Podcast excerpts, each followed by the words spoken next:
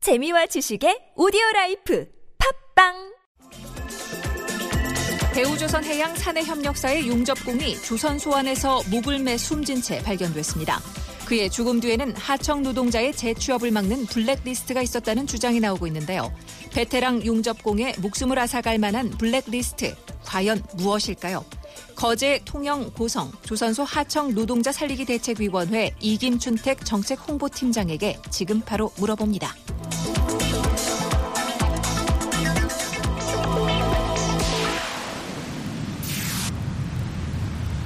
네, 바로 연결을 하죠. 팀장님, 예, 예, 예, 안녕하세요. 그 고인이 유서를 남기지 않은 것으로 알려졌는데 어떻게 된 일인지 혹시 파악이 됐습니까? 그 말씀을 드리려면 예. 지난 5월에 있었던 일부터 시작을 해야 하는데요. 예, 예. 그 지난 5월에 그 대우조선 안에 있는 하청업체 하나가 네, 올 초부터 임금이 조금씩 밀리다가 5월달에 폐업을 했습니다. 예, 폐업 당시에 임금이 약 두 달치가 밀려 있었는데요. 예, 그러니까 당연히 노동자들은 밀린 임금을 어떻게 해결할 것이냐고 업체 대표한테 요구를 한 거죠. 예, 예. 대책 마련을. 네, 근데 업체 대표는 뭐 얘기를 하다가 어머님이 아프다고 이제 가버리고요. 네, 그 다음에 이제 그 업체, 폐업한 업체의 일을 인수한 그 다른 업체 대표하고 음, 대우조선 원청 관리자가 제안을 하나 합니다. 이 노동자들한테 예, 예. 예, 그 예. 제안의 내용이 밀린 임금의 70%만 받고 계속 일할래 아니면 100%를 다 받고 대우조선을 나갈래 이렇게 제안을 한 겁니다. 예, 참 희한한 제안이죠. 예, 예. 밀린 임금은 다 줘야죠. 예, 예, 이게 조선소 지금 현실인데 네, 많은 하청 노동자들은 물리면 겨자 먹기로 70%만 받고 일하는 것을 선택했는데요. 예, 그 약 25명의 노동자들은 그렇게 하기가 억울해서 음, 100%를 다 받고 대우조선 해양을 이제 나가는 걸 선택을 한 거죠. 예, 근데 이제 그렇게 됐으면 뭐 별다른 일이 없었는데 예, 나갔으니까 다른 직장을 구해야 되잖아요. 네, 네, 네, 그래서 그 중에서 일부 노동자들이 인근의 삼성중공업에 있는 사내하청업체에 입사 원서를 낸 거죠. 아하, 예, 예, 그래서 이제 서류도 통과하고 체력 테스트도 통과가 됐는데 아, 출근하는 당일날 이제 가보니까 삼성중공업에서 출입증이 발급이 안 돼서 이게 블랙리스트가 그래서 나온 거군요. 그러니까 예, 예, 이, 입사가 안 된다고 통보를 받은 겁니다. 그래서 왜 이유가 뭐냐 그랬더니 예. 알 수 없는 이유다. 예. 그래서 이제 입사를 못했고 그 뒤로도 그 노동자들이 삼성중공업이나 대우조선 해양에 입사 원서를 여러 차례 냈는데 음. 입사가 안 되는 거죠. 그럼 이 25명이 모두 블랙리스트에 올랐던 겁니까? 이- 그렇게 보는 거죠. 이제 그 중에 이제 한 서너 명은 어떻게 다행히 입사가 되신 분도 있는데 네. 대다수는 이제 대우조선이나 삼성중공업에 지금도 입사를 못 하고 계시고요. 예.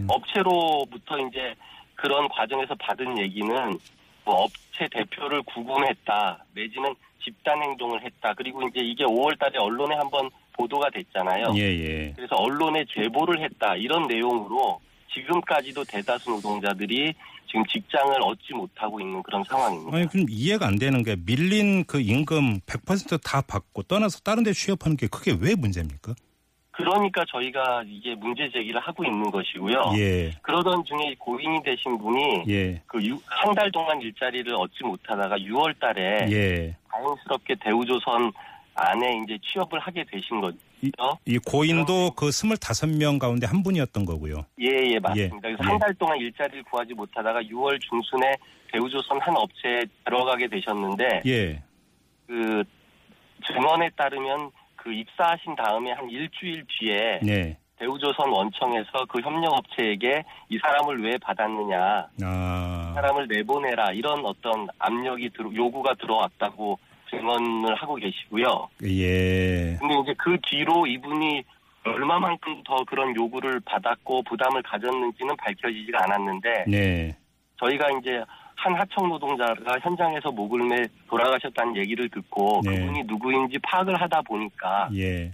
그분이 이분이셨던 거죠. 어휴, 그래서 예. 그 이 블랙리스트의 문제가 아 이렇게 정말 심각하구나 그리고 음. 지금도 그 지금 영안 그 장례식장에 와 계시는 분들이 그 25분 동료들인데 네.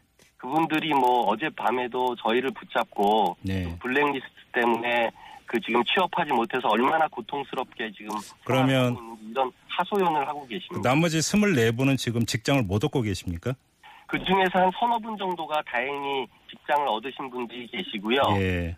그 다음에 딴 분, 또 몇몇 분들은 대우조선이나 삼성이 아닌 다른 지역에 가서 아, 다른 지역으로. 어. 고성이나 이런 지역에 조금 작은 조선소에서 예. 일을 하고 계시는 분이 계시는데 대다수는 여러 번 이렇게 입사 지원서를 얻는데 예. 뭐 알겠습니다. 당신은 안 되겠다 어쩔 수 없다 이런 대답을 받고 일자리를 구하고 있지 못한 지금 상황입니다. 고인의 유족분들은 어떻게 되세요? 그 유족분들은 뭐 누님이 네 분이 계시고 예. 막내 분이고요. 그다음에 예. 이제 부인이 계시고 다섯 살짜리 딸아이가 한 명 있는 것으로 알고 있습니다. 아이고. 음, 그러네요, 정말. 아, 그나저나, 예, 그 무슨 말씀인지 충분히 알겠고요. 전 블랙리스트라고 하는 것이 이런 식으로 작성이 돼서 이런 식으로 아, 노동자를 옥죄는구라라고 하는 현실을 또 한번 확인할 수 있는 것 같고요. 예. 그나저나 지금 뭐 이제 그, 이, 조산업 구조조정 얘기가 계속 나오고 있는데 예예. 지금 이 그 일차 대상이 사내 하청 노동자 아니었습니까? 어느 정도나 지금 많은 분들이 일자리를 잃었습니까? 그러니까 그 사내하청 노동자 중에서도요. 예. 하청 밑에 또 재하청 예, 예, 예. 노동계약을 맺고 있는 물량팀 노동자들이 있는데요. 네. 이분들은 그 상해하청 업체하고 직접 고용을 맺은 게 아니기 때문에 네. 해고라는 개념 자체가 없습니다. 그렇죠. 그냥 일이 예. 없으니까 내일부터 나오지 마십시오 하는 예. 그게 해고입니다. 예, 예. 그래서 조선소가 어려워지면서 예.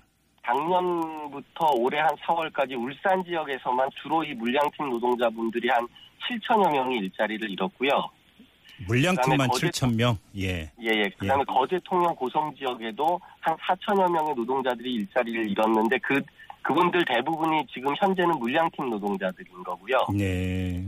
그다음에 이제 최근에 정부에서 이제 각 조선소들한테 구조조정안을 내라, 경비 절감안을 내라 강하게 요구를 하다 보니까 음. 조선소들이 협력업체에다가 주, 줘야 될 지성금을 예. 삭감을 하고 있습니다. 약 3, 40%를 음. 삭감해서 주고 있는데요. 네. 그러다 보니까 견디지 못한 업체들의 폐업이 속출하고 있고 네.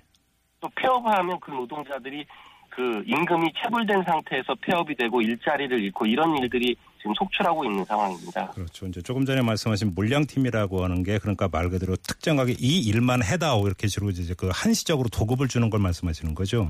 그런데 이제 본래 애초에는 물량팀의 개념이 네. 단기간 한시적으로 어떤 일을 처리하는 그런 개념이었는데요. 네. 지금은 물량팀이라고 하는 게 조선소의 아주 일상적인 고용 형태가 돼버렸습니다. 아하, 그렇군요. 그래서 그 대형 조선소뿐만이 아니라 인근에 예. 음. 3, 400, 3, 400명 정도 일하는 예. 작은 규모의 조선 기자재 업체도 음. 현장의 정규직은 제로고요. 예. 하청업체의 본공이라고 저희는 얘기하는데 하청업체에 고용된 노동자도 약 15에서 20%밖에 되지 않고 네. 나머지 한 80%는 다 물량팀 노동자입니다. 뭐 지금 정부에서는 구조조정을 추진하면서 노동자 지원 이런 이야기도 하고 있습니다만 뭐 이게 예, 예. 체감되는 지원책이 있습니까? 뭐 정부에서는 뭐 그 노동자를 해고하지 않으면 않고 대신 휴업을 보내면 네. 그 휴업수당의 4분의 3을 지원하는 고용유지 지원금이라는 제도를 확대 강화하겠다고 발표를 했는데요. 예. 사실 조선소 사내하청 노동자들이나 특히 물량팀 노동자들은 물량팀이나 사내하청 업체가 어떤 기술이나 설비를 가진 것이 아니라 거의 인력 공급의 역할을 하고 있거든요. 그렇죠. 예, 예. 그래서 인력 공급 역할을 하는 업체가 일이 없다고 그 노동자를 휴업 보내고 이러지를 않습니다. 그렇죠. 예. 아, 일이 없으면 일, 인력을 줄이고 일이 많으면 인력을 늘리는 게 인력 공급의 역할이기 때문에 현장을 모르는 저희가- 거죠. 그러니까 정부가. 예 저희가 보기에는 그 고용유지 지원금은 조선소 사회의 중소기업에 많이 해당이 되는 거지 네. 지금 문제가 되고 있는 그 조선소 사내하청 업체나 물량팀 노동자들한테는 실효성이 없다고 보고 예. 있고요. 여기에다가 그러니까 또 블랙리스트까지 이렇게 횡행을 하니까 이중의 고통을 주고 있다. 뭐 이렇게 봐야 될 것 예, 같네요. 알겠습니다. 참 답답한 현실인데요. 일단 오늘 말씀 여기까지 듣겠습니다. 팀장님. 말씀 잘 들었어요. 예 고맙습니다. 네. 자, 지금까지 거제 통영 고성조선소 하청 노동자 살리기 대책위원회 이김주택 정책 홍보팀장이었습니다. 자, 지금 시각 6시 30분 39초 지나고 있네요.